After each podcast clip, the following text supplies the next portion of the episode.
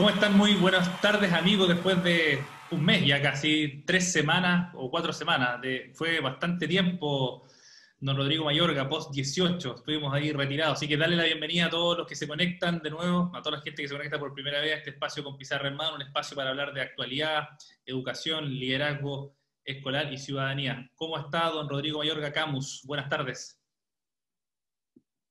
silenciado estaba, silenciado y estaba hablando, hablando solo. Muy bien, compañero. Efectivamente, luego de esta, de esta suerte de, de vacaciones, tuvimos receso también nosotros. Eh, volvemos hoy día en, en, lo que quizás podríamos denominar nuestra segunda temporada, no sé yo, vamos a ver cómo le, le vamos a, a, ir, a ir poniendo. Así que nada, igual que tú, Roberto, aprovechar de, de saludarte, saludar a todos quienes nos están acompañando hoy día en, en, la grabación, a quienes nos estén escuchando después en, en, Spotify, nos estén viendo en YouTube. Y bueno, con, con un día que, que, tiene, bueno, el receso implica que tenemos hartas cosas que conversar, vamos a tratar de, de hacerlo de la mejor forma posible hoy día. Eh, pero quiero partir de nuevo diciéndole, compañero, que lo volvía a encontrar. Esto cuando yo reviso la prensa en la semana, eh, me encontré hoy día otra vez con una de sus columnas, veo que ya está dedicado a esto, eh, con esta, esta metáfora futbolística de, de, si los profes también podemos jugar. Sí, apareció hoy día en el, en el Dínamo, compañero. Eh, no, bueno, fue, fue, esta columna, básicamente los invito a todos a, a, a, leerla, pues está por, bueno, la pueden ubicar en el Dinamo, y si no, ahí Rodrigo ahí, o más rato se lo mandamos por el, por el grupo interno. Esta columna básicamente habla de, y que lo vamos a tocar hoy día, de la cantidad de proyectos, mociones de ley, eh, desde los alcaldes, el gobierno y nuestros legisladores, una cantidad de proyectos impresionantes que más allá si uno está o no de acuerdo con cada uno de ellos, hay una cosa muy cierta, y es lo que yo digo en la columna, es que a los profesores, a las comunidades escolares, no nos preguntan. Eh, yo hago ahí el juego, eh, desde el regreso a la democracia, 20, 20 ministros. ¿Sabe usted cuántos ministros de los 20 ministros que hemos tenido de vuelta a la democracia han sido profesores, ministros de educación? ¿Serán tres, cuatro? Tres. Tres ministros. Eh, relacionado al área de educación que han estado a cargo de la cartera. Bueno, entonces, eh, lo invito a todos a leerla, un poquito de eso, de, de, de, cómo hoy día se necesita generar ciertas estructuras, y eso no, obviamente no solamente le corresponde a los directivos y a los profesores, sino que también al, al ministerio en este caso y a la autoridad, eh, y permitir estructuras que nos hagan poder levantar y relevar experiencias entre profesores. Y también lo cité a usted, profesor. Me vi, me vi, me, me, me visualicé ahí. Fue una alegría verme tan... ¿Eh? tan Pero tan, ya, que usted, ya, que usted me tira, ya que usted me tira noticias de las mías, yo también, yo también me encontré con algo, que esto me parece muy interesante, y a todos los profesores que hoy día, esto, profesor, ¿qué es Constitutrivia? Constitutrivia, vamos a, contar más probablemente la próxima semana, pero, pero efectivamente este es una... Eh, en este mes que, que, nos va quedando un poquito más de un mes para el, para el plebiscito, hemos estado trabajando harto con, con Momento Constituyente, su organización que, dirijo de, educación constituyente, y hicimos una alianza con, con, otras organizaciones, con Pop Juegos particularmente, y vamos a lanzar o colaboramos con ellos para lanzar este primer juego gratuito y descargable para aprender sobre el proceso constituyente. Eh, lo lanza, se lanza en dos días más, el 25, un mes antes del, eh, de cómo se llama, del plebiscito, y la idea justamente es que es un juego que va a estar disponible para que todo quien quiera lo pueda bajar, lo pueda imprimir. Eh, estamos también ahí recaudando fondos para poder imprimir y llevar a distintos territor territorios, en el fondo poder, eh, bueno, con lo que creemos siempre, que la educación no tiene que estar limitada solo a los espacios formales. Pero bueno, vamos a, a, contar probablemente algo más de eso la, la, próxima semana y hoy día en algunas sorpresas que, que, tenemos para el final, que no vamos a adelantar nada todavía, eh, compañero, para que la gente ahí, porque tenemos hartas cosas que, que ir viendo sí. en el camino. Y permítame pasar a las noticias de este, vamos. no es que vayamos a revisar todas las noticias de estas semanas, pero yo solo quiero hacer algunos paneos un poco, porque una de las cosas que nos ha dejado septiembre, hasta el momento han sido cifras, como que parece que nos fuimos nosotros y empezaron a salir encuestas de estudio, encuestas de estudio, entonces quiero mostrar una panorámica de esto. A principios del mes apareció esta encuesta de educación 2020 con Ipsos que hablaba de las supuestas, las llamadas emociones divididas estudiantes menos asustados con el retorno, apoderados bastante más complicados, docentes también muy complicados, eh, en, en torno a esta discusión que estaba ahí arriba de la mesa cuando nos fuimos tiempo atrás y que sigue dando vuelta, que es justamente la del retorno. Eh, la, también salió una encuesta de Fundación Chile, inicios de mes, que hablaba de que los profesores, un 57%, dice que siente un desgaste extremo por la crisis. En el fondo, este momento de, de potencial retorno viene justamente cuando las comunidades obviamente están bastante agotadas, bastante estresadas. Yo no voy a decir en voz alta acá eh, el nivel de desgaste extremo que yo siento, pero, pero lo cierto es que efectivamente la encuesta de Fundación Chile nos mostró eso. Y otra encuesta de Elige Educar, que también salió ahora durante este mes, que hablaba de que un porcentaje de 77% de los profesores están sufriendo de algún tipo de estrés con la educación a distancia. Otras cifras que fueron saliendo. Eh, eh, se hizo el registro de, el inicio de, registro de estudiantes para la prueba de transición, esta, esta eh, nueva prueba de admisión universitaria, 11% menos que en años anteriores. Era algo que ya se avisoraba, ya lo habíamos comentado, algunas autoridades habían dicho que no nos preocupáramos porque esto no iba a pasar y lo que tenemos es que efectivamente pasó en comparación al año pasado 11% menos de inscritos. Directores como usted también fueron encuestados en este mes. La voz de los directores, una encuesta de, hecha por el CIAE, del Instituto de Estudios Avanzados de Educación de la Universidad de Chile, que eh, hablaba de los directores que pedían volver a clases y que es un tema de los que vamos a estar conversando el día de hoy también. Y 120 directores entrevistados. Exactamente. Y en la misma línea también, y un poco en medio de esta, de esta discusión, porque usted sabe que los números son, los números son políticos, siempre el Mineduc sacó un estudio que enfatizaba las grandes brechas educacionales que estaría causando esta situación de la enseñanza online. Así que hemos tenido cifras para todos lados, compañero, y, un poco que nos está empezando a mostrar eh, lo que hace rato ya, ya bueno, queríamos saber, que es un poco los, efectos. Son, números, son números que de repente cuando uno los mira son como bien negativos, pero no, no todo ha sido negativo también. Ahí no sé si tú tienes ahí la noticia, Rodrigo, de, de, esto, de contenidos digitales para Laura, Aula, perdón, un programa que que nace en conjunto a la Fundación BTR, eh, Fundación Chile y Educación 2020, y son este grupo de 50 clases que, eh, audiovisuales con material de apoyo. Y estas clases que vienen, que están consideradas desde eh, cuarto básico en, en, adelante, con, de quinto básico a cuarto medio, con temas como educación ciudadana, tecnología, arte, ciencia, orientación, comunicación, eh, y lo bueno de esto, Rodrigo, es que están, y para todos los amigos, para que puedan, para que puedan mirar la página, la vamos a enviar por el link también, es que están en concordancia con la priorización curricular. Entonces, aquí hay un material de apoyo re interesante y sobre todo experiencias como estas son las que hay que potenciar, pensando claramente en un retorno que a todas luces va a ser híbrido. Entonces, todo lo que podamos echar mano eh, y cómo avanzamos en, en formatos digitales que nos permitan poner otro tipo de metodologías que nos ayuden en un eventual retorno, como clases invertidas y otros, el tema de las cápsulas y el material que vaya eh, dialogando con la priorización va a ser clave. Así que yo los invito a conocer e-, esta experiencia. Eh, son digitales. Muy alta y de muy alta calidad también. Qué, buena, eh, qué, bueno, qué bueno que me recuerde que no todo, porque es cierto, la pandemia ha traído cosas muy terribles, pero también ha traído cosas muy buenas y experiencias muy positivas. Hoy día, a mí me toca, hoy día a mí me toca estar más esperanzador que usted. La página para todos los amigos es fundacionbtr.cl. Fundacionbtr.cl. Esta, esta, esta, es Fundación BTR, BTR del, cable, digamos, ¿no?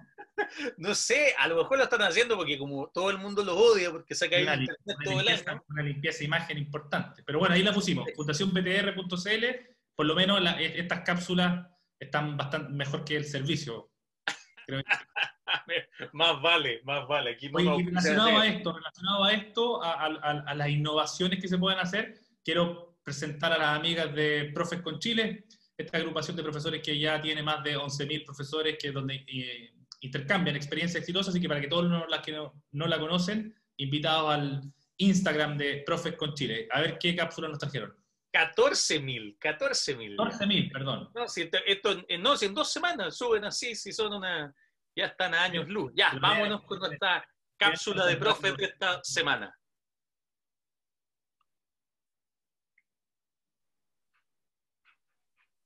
Hola a todos, yo soy Camila Yoken.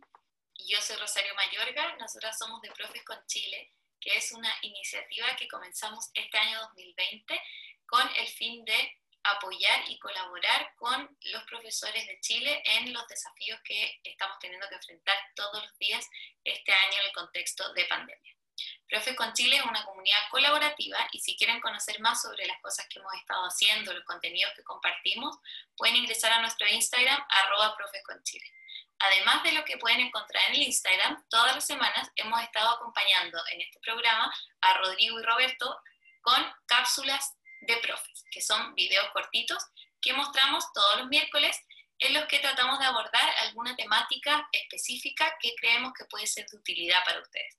Recomendarles alguna herramienta, algún recurso, compartir buenas prácticas, entre otras cosas.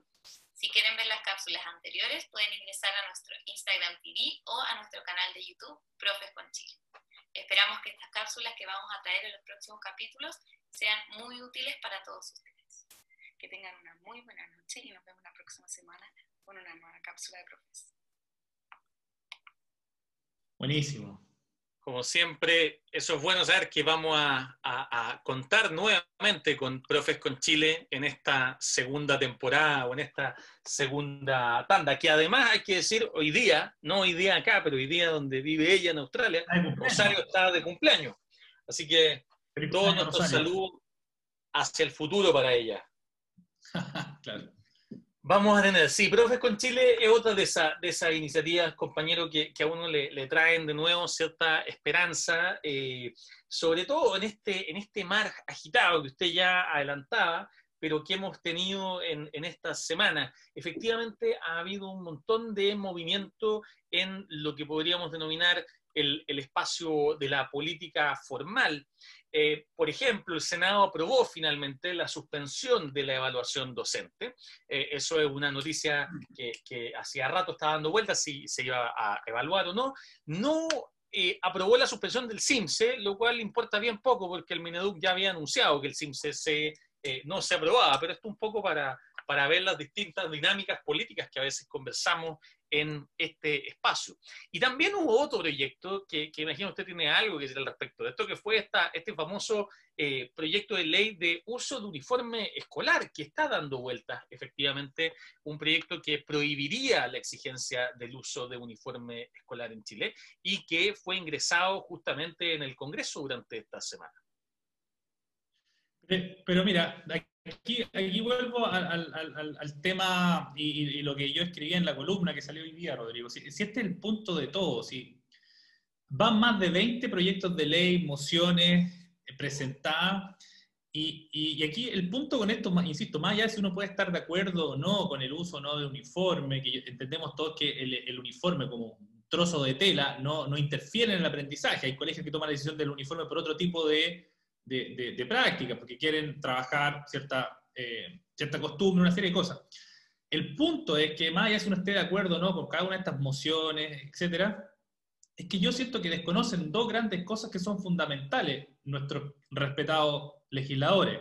Uno es que la, la normativa legal vigente hoy día ya da espacio para esta toma de decisiones. O sea, desde el 2009 existe el, decreto, 200, eh, el, el, decreto efectivamente el 215, donde dice en el artículo número uno que son los directores en conjunto a sus comunidades, entendiéndose por esto, consejo de profesores, centro de alumnos, comité de seguridad, se tienen que tomar la decisión si quieren o no usar uniforme. Esto está desde el 2009, hace 11 años atrás, si mis matemáticas no me, eh, no me traicionan en este momento. Creo que está bien, creo que está bien.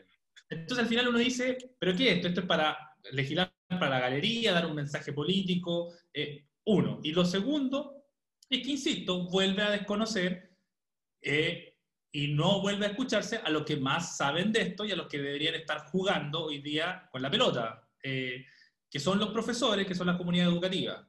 con todo el respeto que me merecen los legisladores nuestros, yo tengo un primo que es diputado, usted sabe, con el respeto que me merecen nuestros diputados y senadores, eh, no tienen idea de educación, no saben lo que pasa en una sala de clase. A mí, a mí me han llamado eh, para preguntarme algunas cosas que están acá hace 11 años. Entonces, insisto, aquí el punto es, ahora, y la otra pregunta es, ¿por qué tendrían que estar legislando en relación a esto, al término del año escolar, en esta oportunidad?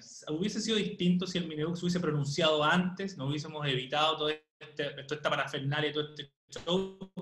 Y quizá hoy día estaríamos conversando en algo que a mí me preocupa, por ejemplo, y que nos debería preguntar, eh, preocupar a todos, es que ¿cómo diablos nos vamos a hacer cargo de la disparidad de niveles de aprendizaje, de deserción de los estudiantes? ¿Qué tipo de recursos se van a necesitar? ¿Cómo vamos a evaluar? No y, y no gastar el tiempo de legislación legislando, eh, por, por, ejemplo, por el CIMSE, situación que el Mineduc ya lo había dicho meses atrás. Entonces, hay una pérdida de tiempo enorme y sería mucho y tanto más fácil y sencillo si le preguntáramos a los que en realidad saben, a gente como usted, por ejemplo. No sé, como yo particularmente, pero efectivamente, yo creo que, que necesitamos poner eh, arriba de la mesa estos temas. Eh, sobre todo, bueno, y por ejemplo, la Cámara de Diputados, ¿cierto?, de Educación aprobó este proyecto sobre financiamiento de subvenciones en pandemia, que también causó mucho ruido, porque era, bueno, pero al parecer se quería cambiar el, el formato de, ¿cierto?, de, de otorgación, ¿Por qué no decir que fuese con la matrícula desde marzo y no? Algunos lo consideran que era como un incentivo al, al retorno, obligar al retorno y un castigo. El Mineduc salió diciendo que efectivamente no, no era eso, que estaba todo asegurada la, la subvención, pero generó mucho ruido con esta, nuevo, como, esta nueva eh, esta modificación que ellos querían hacer en cuanto a cómo otorgar o no el, el financiamiento. Y había otra Totalmente. Y tenemos, ¿qué más? El, el, proyecto de regulación del regreso a clases presenciales.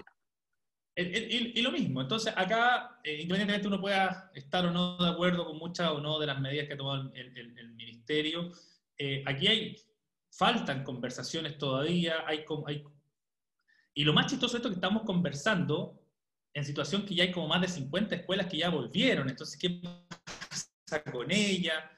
Entonces, te fijas, está como, va todo desfasado, va todo por carriles distintos, y volvemos al punto central que aquí falta un nuevo trato de conversación general, está todo muy desordenado, todo va por vías distintas.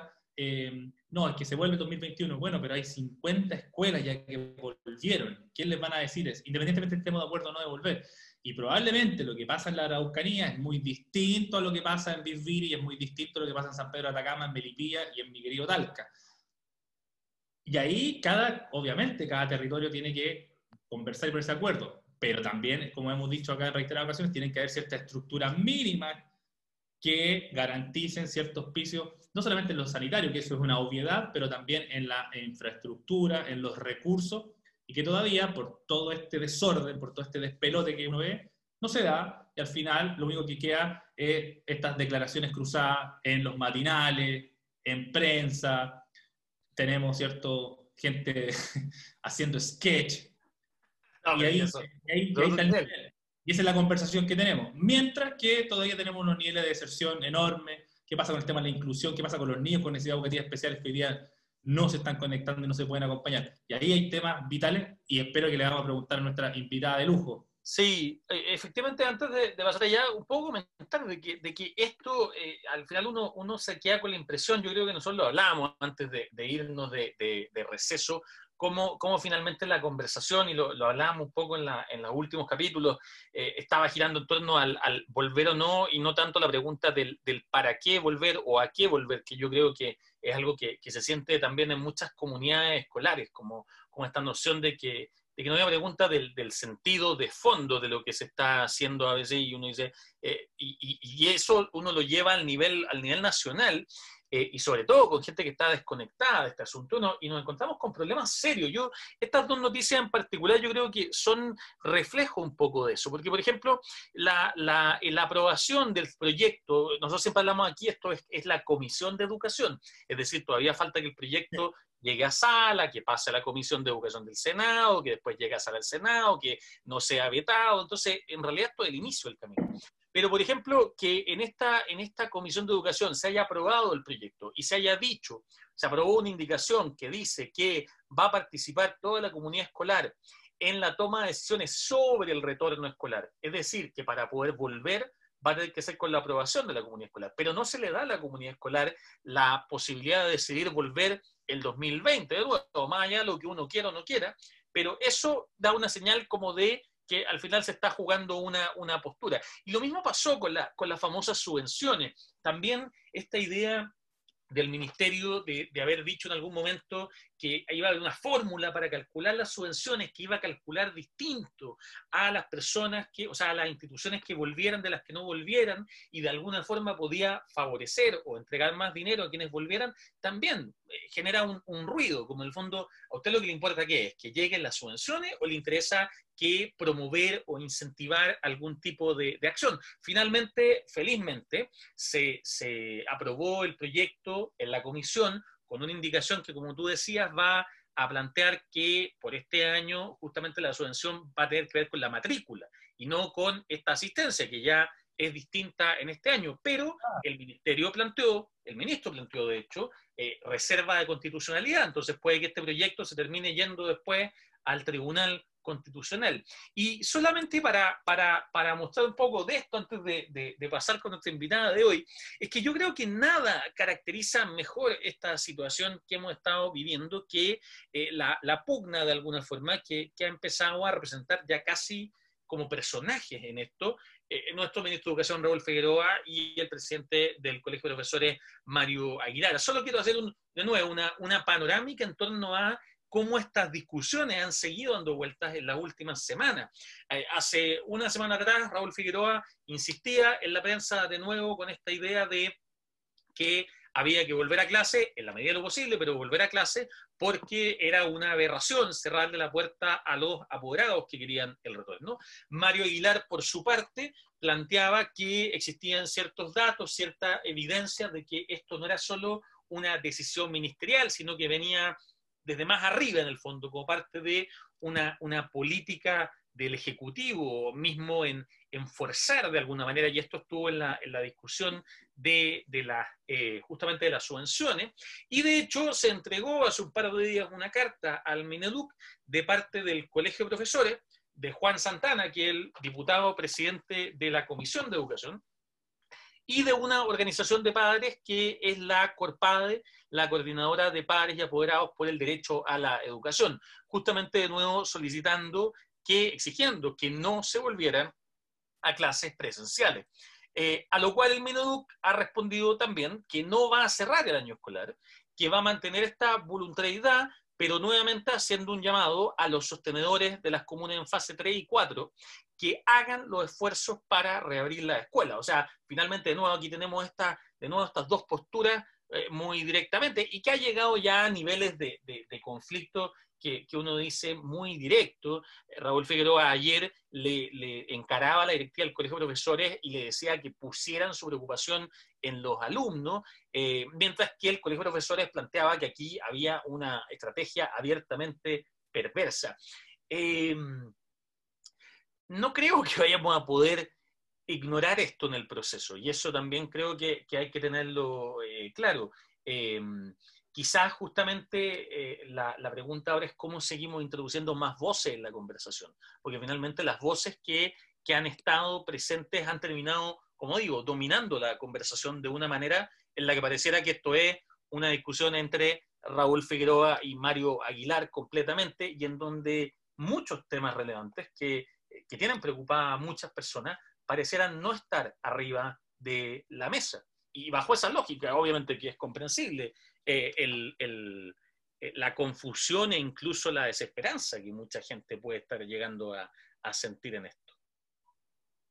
Y lo, que, lo, más triste de todo esto es que va, a pasar, acuérdate de mí, va a pasar así como pasó en su momento cuando, cuando estaba al, al inicio esto como polarizado en los que quieren volver y los que no, a nivel general, ahora va a esta, esta presión por los medios, tanto del gobierno como de, de, eh, de del gremio de profesores, va a transmitírsela a todas las escuelas o colegios o liceos que genuinamente, después de conversarlo con sus comunidades, quieren regresar este año o el próximo, van a empezar a pintarse entonces, bueno, los buenos y los malos, los que quieren volver este año, entonces eh, están por cierta postura, situación que no es necesariamente así, pero esto pasa cuando se llega a estas caricaturas eh, binarias, completamente binarias, y se, se, hace esta como división artificial entre las comunidades, entre las personas, y como bien tú dices, yo creo que acá este diálogo, el cual debería ser como lo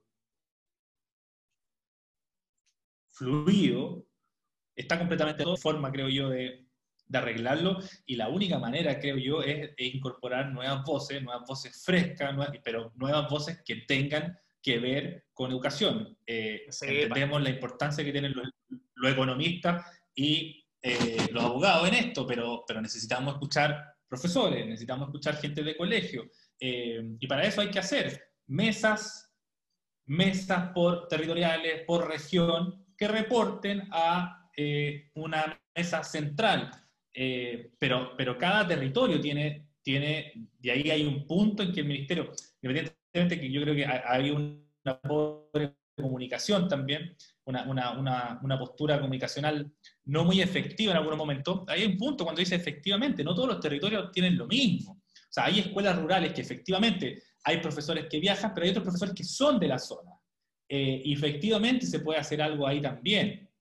Y cuando, pero, y cuando, pero lo lógico además, Roberto, es que yo creo que esto tiene que ver con el punto de que esto sea una conversación. Si finalmente el tema, y aquí, bueno, cada quien podrá analizar de, o, evaluar que, un poco las causas, lo que sea, pero una conversación no tiene un, no tiene un, final cerrado de antemano, si no, no vale la pena tener la conversación. Y lo que uno está viendo acá justamente tiene que ver con eso, con, finalmente son posturas, cuando el punto es que las posturas efectivamente debieran tomar las comunidades con, en forma democrática, con los mecanismos que, poseen, y si no, tenemos que seguirlos creando. Eh, pero obviamente, pero obviamente respetar las posturas de, esas comunidades. Y, y, por un lado, exacto, no generar estos binomios de que los buenos y los malos, por el otro lado, no generar ningún tipo de incentivo que, que, en el fondo haga más rentable o menos rentable el volver o el no volver también, que podría haber pasado. No, no ha pasado como política pública, pero también podría haber pasado. Porque si no, lo que se cierra es la, es la conversación. Y ahí es donde entramos en, en problemas. Ahora, justamente en, esta línea de ir trayendo nuevas voces, nosotros tenemos eh, a una persona que nos va a acompañar el día de hoy, ¿no? Así es, yo quiero presentarles a todos, yo le di ya todo lo, le di como confitrión, así que Valesca puede ir, prender su cámara y su micrófono, a menos que le haya dado otra Vale. Ah, no, sí es ella. No, ahí está. Ahí está, Vale. Oye, yo quiero presentar a Valesca Belli, yo tuve la suerte que, que fuese mi, mi profesora también en, en uno de los magísteres que hice.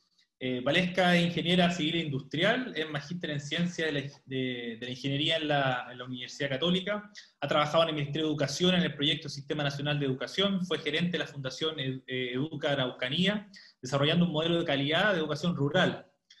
Docente de la Facultad de Educación de la Universidad eh, Católica, magíster de liderazgo y educación financiera en el Centro de Políticas Públicas. Actualmente se desempeña como gerenta de la zona norte de Coanil, que trabaja en educación especial y otras temáticas vinculadas a la inclusión de personas con discapacidad intelectual. Así que tenemos un lujo invitada para sacarle el jugo muchos, eh, muchos temas que preguntarle. Así que, Valesca, gracias por aceptar la invitación. Bienvenida. Hola, ¿cómo están, Roberto? Gracias por acordarte de mí, por invitarme. Rodrigo, ¿Cómo estás? Un gusto. Muy bien, me Valesca, bienvenida. Un gusto tenerte aquí con, con nosotros, aquí en, con Pizarra en mano. Oye, Valesca, muy primero... bonito este espacio, muy buen espacio. Muchas gracias. Un resumen ejecutivo. para los que no saben. Que permite ponerlo a uno al día, porque estamos a full con miles de cosas, así que no hay tiempo a veces, así que súper buena la pega que hacen de ponernos al día. Muchas gracias.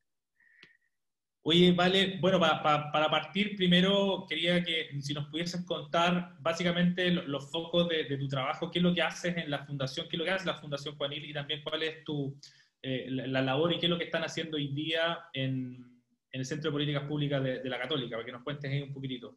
Sí, estoy como en harto, en hartos frentes, pero voy a partir al tiro con la publicidad. Coanil, que todo el mundo nos confunde con otras fundaciones, es una, una fundación que se dedica a trabajar solo la temática de discapacidad intelectual. Tiene 50 distintos programas de todo tipo, entre ellos escuelas, que son escuelas especiales. Tenemos 28, somos el sostenedor más grande de educación especial, desde Arica hasta Castro. Y justo ahora estamos en, la época de colecta, que es una colecta virtual, siempre salimos a la calle, pero este año es virtual, así que estamos hasta el 16 de octubre de colecta en Coanil, así que ese es como el primer aviso que aprovecho de pasar. Y en la temática que están hablando ustedes ahora de, la contingencia, nosotros somos como súper, súper especiales, escuelas especiales, súper especiales para esto. Eh, tenemos en el fondo como otras necesidades, otras preocupaciones o incluso las mismas que el resto, pero agudizadas. En términos de, por ejemplo, de conectividad, nuestras escuelas no solo tienen el componente de discapacidad, sino que también de vulnerabilidad social muy alto. Entonces, nuestro nivel de conexión es de 50%. A veces nuestros propios apoderados también tienen discapacidad, entonces el factor de el apoyo de los padres es una cosa que, se exacerba en los niños, en niños y jóvenes, porque las escuelas especiales llegan hasta los 26 años, trabajan no solo con docentes, sino que trabajan con equipos de profesionales. Trabajan con psicólogos, con terapeutas ocupacionales, con kinesiólogos, entonces reemplazar un poco o intentar que los padres hagan esa mediación ha sido un desafío tremendo. Creo que ha sido para todos, en el fondo para todas las escuelas en general, pero para nosotros es un poco, es un poco más agudo. ¿ya? Nosotros tenemos niños que, por ejemplo, no tienen comunicación verbal. Entonces, imaginarán lo que es, este mundo. Es, es, a mí me ha tocado, como, tal como tú mencionaste, Roberto, estar en, en áreas que son como, entre comillas, los parientes pobres de, de la educación. Tuve muchos años en, en educación rural, en un proyecto muy lindo, haciendo cosas, probando que se pueden hacer las cosas. Y ahora este, este desafío en el fondo de tener no solo trabajar con discapacidad intelectual, que ya es una, una gran diferencia, eh, sino que además el trabajo en red de escuelas, de, de, cómo se hace eso, y sobre todo con la dispersión territorial que tenemos. Yo, yo estoy a cargo de, de la zona norte y en la zona norte son 16 escuelas, desde Arica y Santiago también, que en Santiago tenemos seis distintas. Entonces, ¿cómo tú haces para sacarlo mejor, eh, para, para, compartir buenas prácticas y este, esta transición que hemos tenido de pasar de la competencia hacia compartir buenas prácticas es una cosa que a nivel país todavía no sabemos cómo hacerlo. De hecho, esto es un, es un gran ejemplo de, de, empezar a hacer eso, de, de, de verdad de conversar y de tratar de hacer las cosas mejor. Incluso dentro de la misma organización, eh, esto no es algo que está súper desarrollado, así que es un tremendo desafío aprender cómo, cómo trabajar en red y cómo ocupar en el fondo como las capacidades internas. ¿ya? Eh, nosotros tenemos un súper foco en inclusión y en inclusión tanto social como laboral. Somos súper fuertes en eso. Eh, una de las fortalezas es que los alumnos y las alumnas están hasta los 26 años, entonces hay mucho tiempo para preparar en el fondo las habilidades que son de carácter, eh, que les sirven para insertarse laboralmente. Y para nosotros en especial este año es un año como crítico en el sentido de que, por ejemplo, para los alumnos que están en último año y hacen prácticas y se tienen que insertar laboralmente, es un año perdido. Y viene, entre comillas, perdido eso quería preguntar, perdón, que sí, eso te, quería preguntar justamente cómo, cómo lo han enfrentado eso en la, en la práctica, valga, valga la, la, redundancia, porque eh, efectivamente eso ha sido un tema y lo hemos conversado en, en, otras, en otros programas, por ejemplo, con, con personas, Magdalena Miller, que venía de la, de la, del tema de, de, la Facultad de Educación y en la Católica también. Eh, y obviamente eso ha generado un montón de, de, Porque ya si la conectividad no ha generado un montón de problemas, eh, los temas, llamémoslo prácticos, han sido particularmente complejos y aquí se suman otros factores que lo hacen aún más, complicado. ¿Cómo, ¿Cómo, lo han enfrentado concretamente ese tema? Yo creo que nosotros no tenemos la receta. hemos intentado hacerlo, hemos empezado a ver cómo hacerlo. Desde, yo creo que es un poco el proceso que le pasa a todo el mundo, de intentar de replicar primero lo mismo que, que se hace como de manera sincrónica en aula, a esto o a mandar guías, que muchas veces esas guías ya no vuelven resueltas. Tenemos el factor de, de que ha pasado en el fondo de, tener que armar una comunidad súper fuerte con los papás, pero a veces es una cosa no de ganas, sino que de, de capacidades. Así que hemos ido de a poco viendo cuál es la mejor manera, que, que, ocupar mucho más, por ejemplo, lo asincrónico y ocupar los momentos sincrónicos o, o, cuando están online para poder evaluar porque a veces las evaluaciones tienen que ver con cosas que son muy pequeñas, ¿ya? que tienen que ver con una reacción, con un me gustó, no me gustó. Nuestra variación de, de alumnos, eh, cuando uno lo compara, entre comillas, con un aula regular, eh, es muchísimo más grande. La variación cuando una persona tiene discapacidad es mucho más alta. ¿ya? Puede ir desde severo profundo, sin lenguaje, ¿ya? que parpadean, y es impresionante porque las profesoras son capaces de entender lo que quieren decir, eh, a, a, alumnos que son en el fondo con un nivel de discapacidad muy leve, ¿ya? tienen mucho potencial y, y, que en el fondo su nivel de discapacidad tiene mucho más que ver con el entorno, con, con la falta de estimulación. Así que creo que no, estamos para, para, dar lecciones como, como fundación, sino que hemos intentado hacer lo mejor que podemos, compartir prácticas. Eh, tenemos experiencias muy buenas, tenemos experiencias como de, de, vínculos muy potentes con apoderados, tenemos otras experiencias no tan, no, tan, eh, no tan buenas en el fondo, pero ahí estamos. Creemos también que, que el tema, por ejemplo, de cosas muy sencillas, la JUNAEV, la alimentación de la JUNAEV, que se, que, que se entrega en las escuelas genera vínculos y nosotros trabajamos con población súper vulnerable. Y ahí, entre comillas, paso un aviso. Las escuelas especiales no tenemos SEP. Es como una súper gran injusticia. ¿ya? O sea, una cosa es la discapacidad y la subvención de discapacidad, y tiene que ser más alta porque nuestros cursos son o de 8 o de 15 niños, pero nosotros el factor en el fondo de estar, por ejemplo, en alto hospicio con una escuela, es un factor en que en donde no tenemos más recursos. ¿ya? Entonces, por ejemplo, la entrega de las canastas familiares o movilizar recursos de conectividad para, los, para, los, para las familias ha sido algo que ha generado vínculos. Y eso ha favorecido que en el fondo exista esto de decir, yo voy a, intentar hacer esta tarea o este trabajo de la habilidad de la vida diaria, que a veces se enfoca mucho en eso, porque siento este nexo con la escuela, siento que no están en otra sintonía siento que no están como tratando de decirme, oye, eh, tienen que aprender, no, sino que están conectados con lo que está pasando. Así que eso, por un lado, ha sido como una experiencia positiva. Oye, Valesca, y, en relación a lo que tú nombrabas, efectivamente, porque cuando, cuando un estudiante es de región, eh, cuando un estudiante es rural, cuando un estudiante es vulnerable y cuando un estudiante tiene necesidad de discapacidad ya está como casi condenado en este sistema nuestro. Eh, ¿Cómo, de todo lo que conversamos al inicio y tú que ves estos, todos estos colegios que a ti te toca conocer de la zona norte en localidades tan distintas a lo que pasa muchas veces donde se genera toda la discusión, que muchas veces Santiago, que no tiene quizás alto auspicio, no, no desconocen, digámoslo, ¿Cómo ves tú esta discusión de que se esté hablando de un cierre ya este año? ¿Cómo lo afecta a usted? ¿Cómo ves tú este escenario? De, que, eh, ¿Es prudente hablar de, de, de, un cierre, de, o sea, no una reapertura de colegio y volver el 2021? ¿Tú crees que debería ser una conversación territorial y no están las condiciones? ¿Cómo ves tú todo esto? ¿Cómo...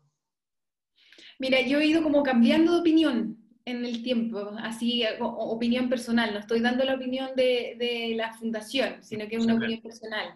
Al principio muy aterrador, porque en el fondo imagínate el tema del uso de la mascarilla. Cuando tú tienes alumnos y alumnas que tienen discapacidad, eso cuesta, que, más que el resto, porque su problema es cognitivo, entonces mantener la mascarilla, solo eso o respetar la distancia es más complejo que en una escuela, llamemos regular. Entonces, al principio, muy atacados por eso, ¿ya? Como en el fondo somos los más riesgosos, porque eso nos va a costar el lavado de manos, todo eso, ¿ya? Eh, y por otro lado, muchos de nuestros eh, alumnos y alumnas eh, tienen problemas de salud asociados, que, a veces están ligados a la discapacidad. Entonces también constituyen población de riesgo. Nosotros hemos hecho encuestas a apoderados y claro, no quieren volver. ¿sí? Lo que yo creo que si hablamos de inclusión, lo que tiene que pasar es que a nosotros no se nos trate distinto. Sería muy injusto, siento yo, que las escuelas especiales, por ejemplo, fueran las últimas en volver, porque los padres de esos niños también necesitan trabajar. Y nosotros estamos en sectores súper empobrecidos. Entonces, estamos en la legua, estamos en alto hospicio. Entonces, no podemos, en el fondo las reglas no deberían operar de manera distinta. Se han ido desarrollando técnicas de, por ejemplo, hacer las clases online con la mascarilla puesta. Hoy día veía un video de uno de nuestros programas, que es Coanil Servicios, que es una empresa protegida, y uno de los usuarios explicaba y eso lo han hecho también mucho en las escuelas, como anticipar, preparar, como saber cómo van a llegar y que no pueden llegar ahí y abrazar a los profesores, que eso es lo que van a querer hacer, sino que ellos también, en el fondo, las personas con discapacidad están inmersas en esto y se han ido dando cuenta de cómo es. conocen la rutina y probablemente incluso podrían llegar a respetarlas más podrían incluso llegar a decir como a ser mucho más conscientes, a ser entre comillas más obedientes. Yo me subí al metro el otro día y la gente agarraba el fierro del celular, o sea, es como, y no son personas con discapacidad, entonces a veces nosotros mismos ponemos los límites y hemos tenido tantas experiencias de ver, eh, de decir, no, es que, es que esta alumna no va a ser capaz de irse a su casa, no va a ser capaz de tomar la micro, y después toma la micro. Entonces, creemos que la inclusión, que en el fondo nosotros somos como escuelas que nos declaramos inclusivas, pero no somos inclusivas, entre comillas, porque los tenemos separados, ¿ya? están separados del resto, aunque intentamos todo el tiempo estrategias para insertarlos socialmente, no deberíamos ser tratados distintos. Deberíamos tener flexibilidad, sobre todo por los que tengan en el fondo temas con salud, flexibilidad para que se mantengan online y los otros y los que y los que puedan estar presenciales estén presenciales, pero que las escuelas tengan esa libertad de armar esto. O sea, tienen que pensar también que muchos de ellos no van a ningún otro lado, o van a la escuela o no van a ningún, a ningún lugar más, ¿ya? O sea, su mundo social está muy, eh, está muy marcado por lo que es la escuela, entonces la necesidad es alta. Yo, eh, hay algunas directoras por ahí dando vuelta que son, que son de la fundación y, y hemos conversado y, y, ellas quieren, muchas de ellas quieren volver, ¿ya? O sea, sienten la necesidad, saben que esa necesidad está presente, así que eh, estamos preparándonos, tenemos unos planes de contingencia bien así, en el fondo, protocolos. Nosotros tenemos más protocolos que el resto, porque tenemos protocolo de mudas, que no existe, por ejemplo, ¿ya? Tenemos en muchas de las escuelas transporte, también tenemos que tener ese protocolo de transporte. Eh, por ejemplo, el tema del cambio de las mascarillas a lo mejor va va a tener que ser más frecuente. Son puros detalles, pero son cosas que al final tenemos que resolver para que en el momento en que se pueda volver. Nosotros creemos que se nota más que nunca eh, en el fondo en las escuelas especiales el trabajo, la falta, en el fondo como lo importante que es el trabajo del educador diferencial y su equipo. ¿ya? Porque ahí es la brecha en el fondo con lo que puede hacer su familia eh, es muchísimo más grande. ¿ya? O sea, es, es, es, más complejo trabajar con un, con un niño o con una niña con discapacidad.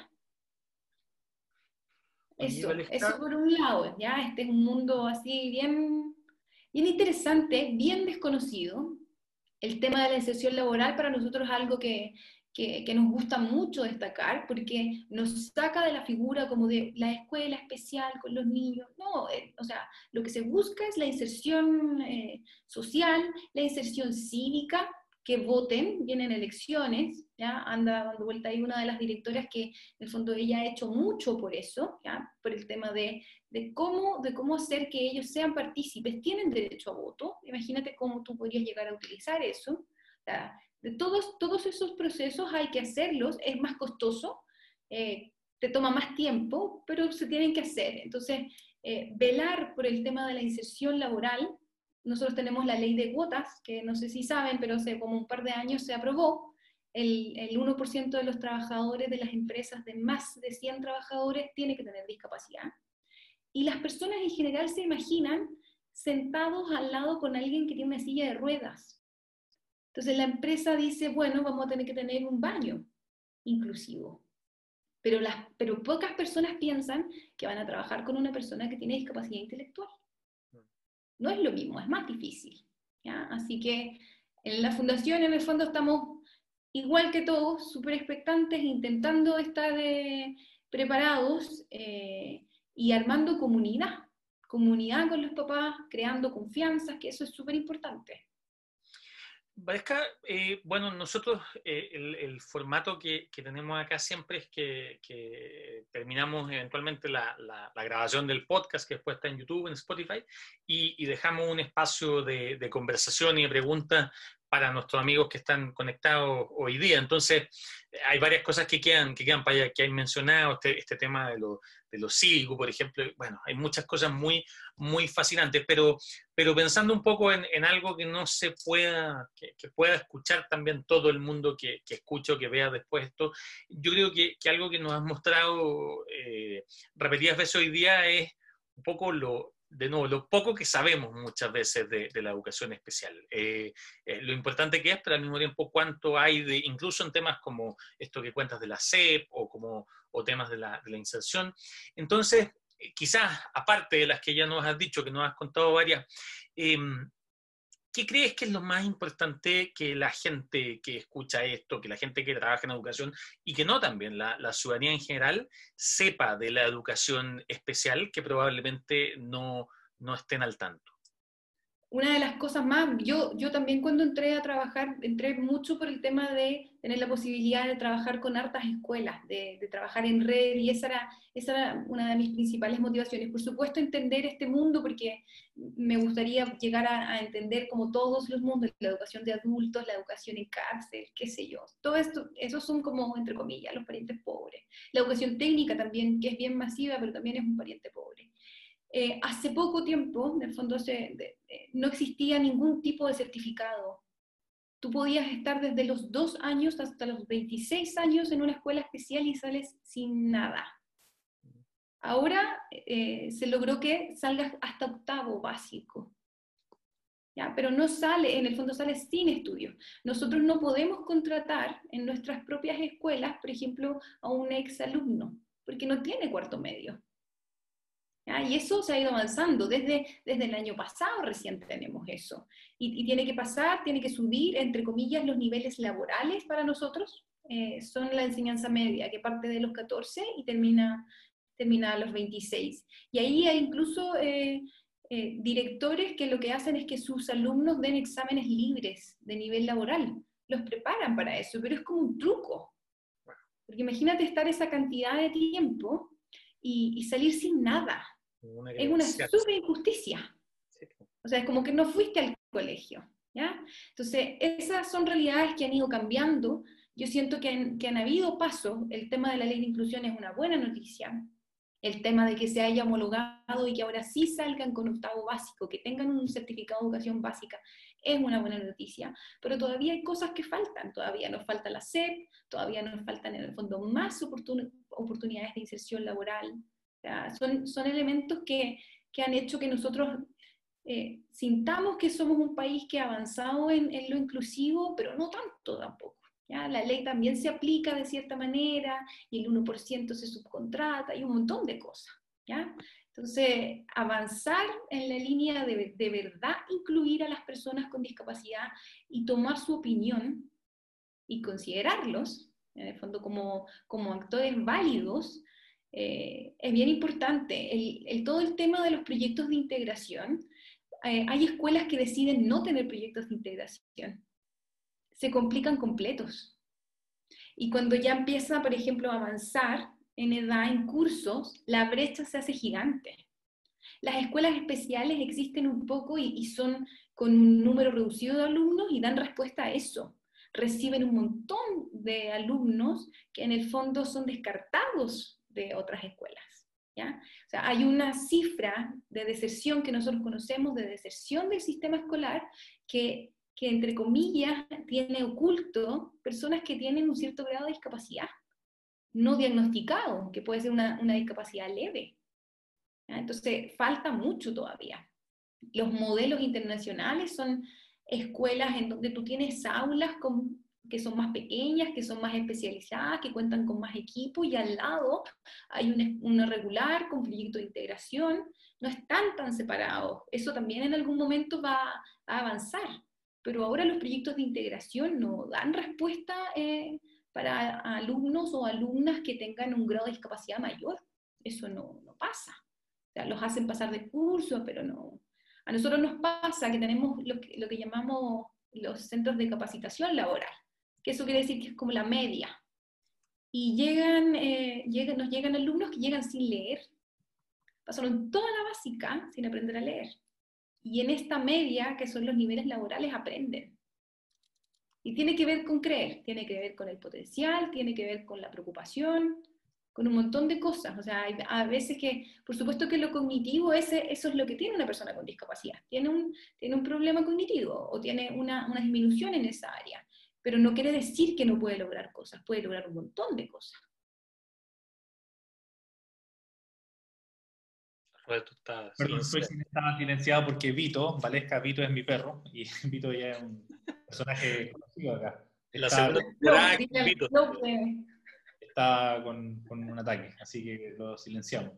Oye, Valesca, te quiero agradecer, Valesca, por, por haber sido parte de en, este Oye, tengo que pasar el otro aviso, tengo que pasar dos avisos muy cortos. Pásenos, por favor. Para el, centro, para el Centro de Políticas Públicas de la Universidad Católica, nosotros llevamos cuatro años trabajando en el tema de educación financiera, que también es algo que en las escuelas en general no se hace mucho se le deja un poco como el profe de matemática, qué sé yo, y eh, hemos hecho distintas cosas, estudios, formación, y este año, por supuesto, que nos, nos tocó pasarnos a formato online, eh, y son bien prácticas, eh, vamos a enfocarlas en el fondo en la toma de decisiones del día a día, del tema de cambio AFP, así que ahí para que le pongan ojo, se llama Educación Financiera para Todos, parte el 5 de octubre, y ahí se pueden conectar y son cápsulas con mini evaluaciones, así que es bastante en el fondo. ¿Dónde encuentran esto? El Centro de Políticas Públicas de la Católica lo va a publicar, pero va a tener una página web especial que se llama Educación Financiera para Todos. Perfecto. Nosotros lo vamos a poner en el, en el link, en el mailing, a los invitados vamos a poner eso. Eso, háganle publicidad. Y la otra cosa que tengo que hacer antes de que me, de que me corten es que yo necesito que Roberto y Rodrigo hagan alguna charla, en el fondo para los directores de, de Coanir, en alguna, en alguna temática, qué sé yo, es como de ida y vuelta esto. Encantado, yo feliz. Rodrigo, pero yo, yo voy ahí, vamos a, ahí vamos a agendar y, y eso, te dije, Roberto, te voy a comprometer al aire. Por favor, yo sí, usted me dice. De, de, todas maneras, de todas maneras ahí hacemos un stand-up comedy juntos. Eso, exactamente.